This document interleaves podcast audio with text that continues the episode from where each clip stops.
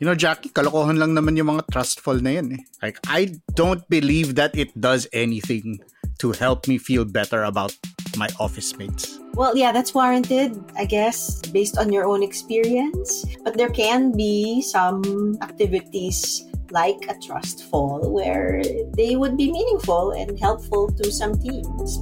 We've seen some of that. Kailangan mo ba ng mas makabuluhang chismisan sa pantry? Listen to more conversations about work, both hot takes and thoughtful takes, with me, Carl Javier, and Jackie Caniza on The Imaginable Workplace. Check it out on Spotify and wherever else you listen to podcasts.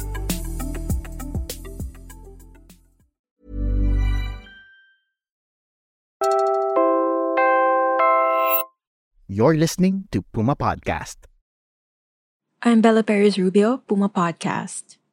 The Bantayog ng Mga Bayani Foundation hereby recognizes Enrique Dyson Torres as a hero in the struggle against dictatorship and hereby honors him by placing his name on the wall of remembrance Each year, the Bantayog ng Mga Bayani Foundation honors people who spent their youth fighting the Marcos dictatorship.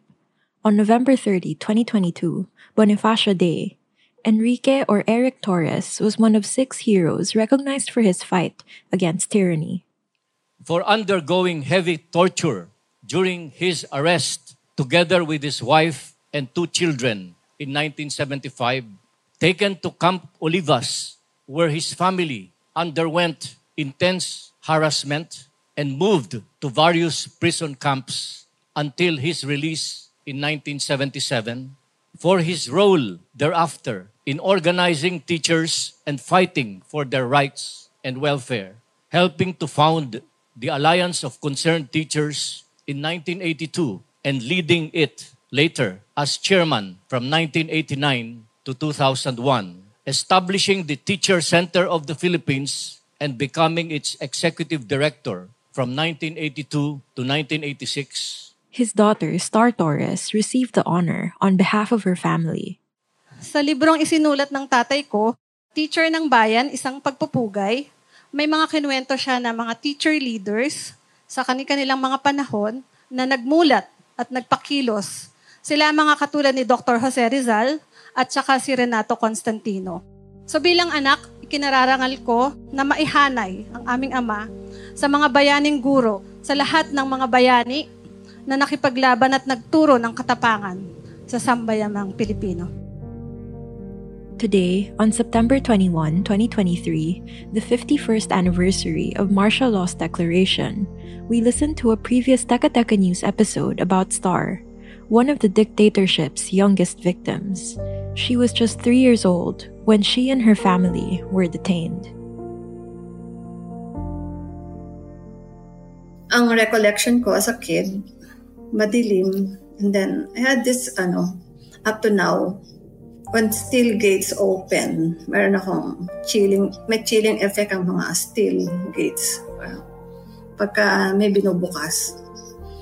So, I asked my father kung ano yun. Sabi niya, nandun ka nung panahon na kinuha ako. Ako si Star Torres. I'm a journalist for 20 years, more than 20 years. I'm now a communication consultant sa USAID project. I'm the daughter, second among the three children of Eric Torres. Teacher yung mga magulang ko and uh, panahon ng martial law, active sila. When Star was three, police came for her father, an activist, at their Caloocan home. Both she and her brother were too young to realize what was going on. The country was under martial law, and her father was being arrested for alleged sedition and rebellion. Dalawa pa lang kami magkapatid noon. Kuya ko, a year older than, pinagtawanan lang namin yung tatay ko. Sabi ko, bakit kami porcelas? Ba't kami wala? Mga ganon. And then, kinuha nila, and then sabi ng nanay ko, sasama kami.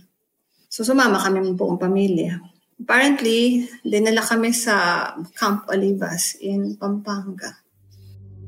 All four of them were imprisoned for about two weeks, Star says, and their other relatives had no idea where they were. Eventually, Star's grandfather found them in Pampanga after checking prison after prison. Umapela sila na pakawalan nyo naman yung mga bata dahil hindi naman sila involved. Star and her brother were freed. Soon after, her mother was allowed to leave for humanitarian reasons. But her father, along with other detainees, was desperate to see his family. There was a hunger strike daw ng detainees na parang dapat pwede nang kasama yung mga anak. So, binalik ako doon. Salitan sila. Minsan nasa Caloocan ako. Tsaka yung kuya ko. Minsan naman nandun sa Camp Olivas. For the next three years, Star would spend her life this way, alternating one week in Caloocan with her grandparents, and then the next week with her parents, detained in Pampanga. Her memories of the time spent in detention are still there. She can vividly recall the darkness of the place, the anxiety and the fear. I remember nung may mga times na hindi kami kasama ng magulang ko matulog. Wala yung tatay ko sa tabi ko. And then, kinakabahan ako nung time na yun. Hindi ko alam kung bakit. Bakit wala yung tatay ko pagkagabi. There were torture rounds. May kinukuhang mga detainees to torture magdamag. And syempre umiiyak kami ng kapatid ko. Kasi that time, alam mo yun, matutulog ka, wala yung magulang mo. Tapos, naalala ng kuya ko, kinakwento niya, dinila kami sa cell din, kami magkapatid. Tapos, nasa kabila lang yung parents ko. With just a wall separating these rooms, Star and her brother would often hear their parents scream. They were too young to realize who the voices belonged to, but it scared them all the same. Other times, Star and her brother's screams were used to torment their parents. One night nga, yung brother ko tsaka ako, instead of uh, letting us sleep dun sa common area, dinala kami sa isang room. Kami dalawa lang, walang ilaw. Yung ano ng bata is matakot dahil may dilim. Tapos walang, walang lahat. Siyang wala lang. It's a blank area, space. And then the, on the other side, nandun yung parents ko na tinotorture, apparently, sabi ng tatay ko. Tapos, pinaririnig yung mga iyak namin sa kabila, sa kanila. Akala ng pa- father ko noon, sinasaktan kami. Yun yung torture sa kanilang dalawang mag-asawa. But other than that, wala na siyang ikinuwento. When Star's father was freed after three years in detention in 1979, she had hoped it would mark the beginning of a new normal life. So, nung araw na nirelease yung tatay ko, natatandaan ko yung araw na yon kasi masaya yung mga detainees. Tapos ang daming kumakanta. Basta masaya masaya sila. Tapos, nag, naka, nagyayakapan silang mga preso. Yung araw na yan, pumunta kami dun sa, sa beach. May ano pa, wala pang dolomite. Pinaligo niya kami dun sa Manila Bay masayang masaya yung araw na yon. Kasi first time na, alam mo yun, naramdaman mo na normal yung pamilya. Kasi para sa akin, yun yung normal. Kasama mo yung pamilya mo, nakakalabas kayo. Malaya kayong nagagawa ang bagay na ginagawa ng normal na pamilya. But the joys of sightseeing on her father's shoulders were short lived. The rest of Star's childhood was incredibly abnormal, shrouded in secrecy and fear. It was a tough childhood. Hindi mo, ano, you wish for anyone a life like that. Not to any kid. It was the toughest period in the Philippines and you were just a kid. Ni hindi maipaliwanag ng in the proper context ng parents mo what's happening. But you were always told to be silent about your father. And that to me until now, tumatak yun. Bakit kailangan tumahimik about your father? Star's other relatives were rich, she says, and she had hoped that her parents would take normal jobs so they could live a life of comfort. Instead, for some reason, her father couldn't even sign her permission slips for school. So yun yung nakikita ko sa kanila, kahirapan. Tumatak sa akin yun kasi parang ang hirap naman ng buhay. Parang kinulong ka na nga. Tapos parang paglabas namin, hirap na hirap din sila. Nung lumabas siya, hindi siya makapagpakilala na siya yung tatay ko, ganito siya. Wala siyang parang identity. Ito sabi ko, kailangan ko sa school ng form, mag-fill up ako ng form. Anong trabaho mo? Sabi ko ganyan. Anong ilalagay ko? Eh, hindi pa siya teacher noon. Sabi ko. Tapos sabi niya, lagay mo na lang writer. Tapos, writer. Sige. The truth was, Star's parents were still activists, and the years spent in detention weren't enough to deter them. Nung panahon na si Ninoy ay babalik, bumalik na naman sila sa rally. Sinama naman kami.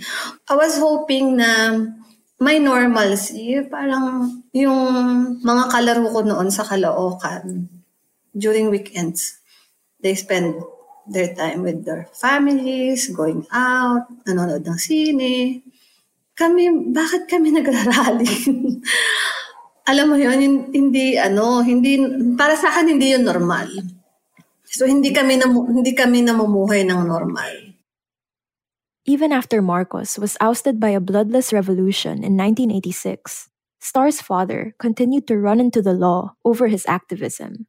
In fact, when Star was in high school, during the Cory Aquino administration, her father was arrested again. He was president of the Alliance of Concerned Teachers at the time. Ang nakakatawa nun, dinala siya sa WPD where yung head noon, si Jokno yun, General mm. Jokno. Parang tinakita ng nanay ni Jokno na inaresto yung tatay ko. Leader ng mga teachers. And Jokno was telling my father na palayain daw kita, sabi ng nanay ko. And it happened na teacher pala yung nanay ni General Jokno. So sabi niya, palayain mo yung teacher na yan. Parang hindi mo alam kung sinong nagpakain sa'yo. So yun, pinalaya niya yung tatay ko. Her father's activism would continue to cause tension between them. That time, I was growing up as a teenager. Meron times na nasa meeting sila. Ang weird lang kasi, di ba, kahit nasusugatan ka, hindi ka pa rin nakakapagsumbong sa magulang mo. Kahit na nasugatan ka. Kasi nga, busy sila. And you know, I, I, I really resented that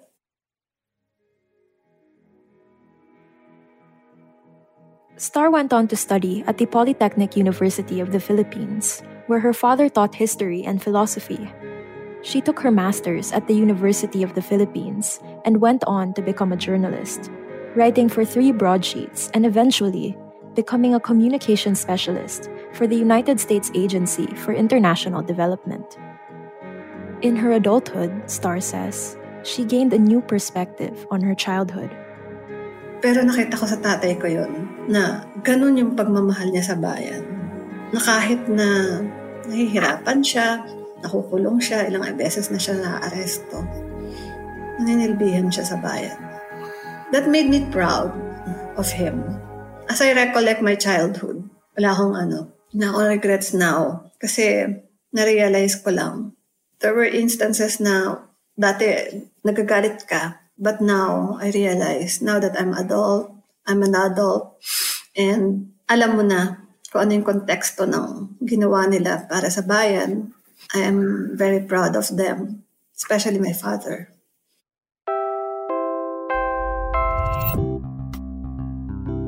And that was today's episode of Teka News. Again, I'm Bella Perez Rubio. This episode was put together by Kat Ventura, Presh Capistrano, Jill Caro, and Pidoy Blanco. If you'd like to hear more stories like Stars, check out The Memory Project, a Puma podcast series covering the first-hand accounts of martial law victims. If you found this episode useful, share it with a friend. Help Teka Teka News reach more people and keep the show going. Thanks for listening.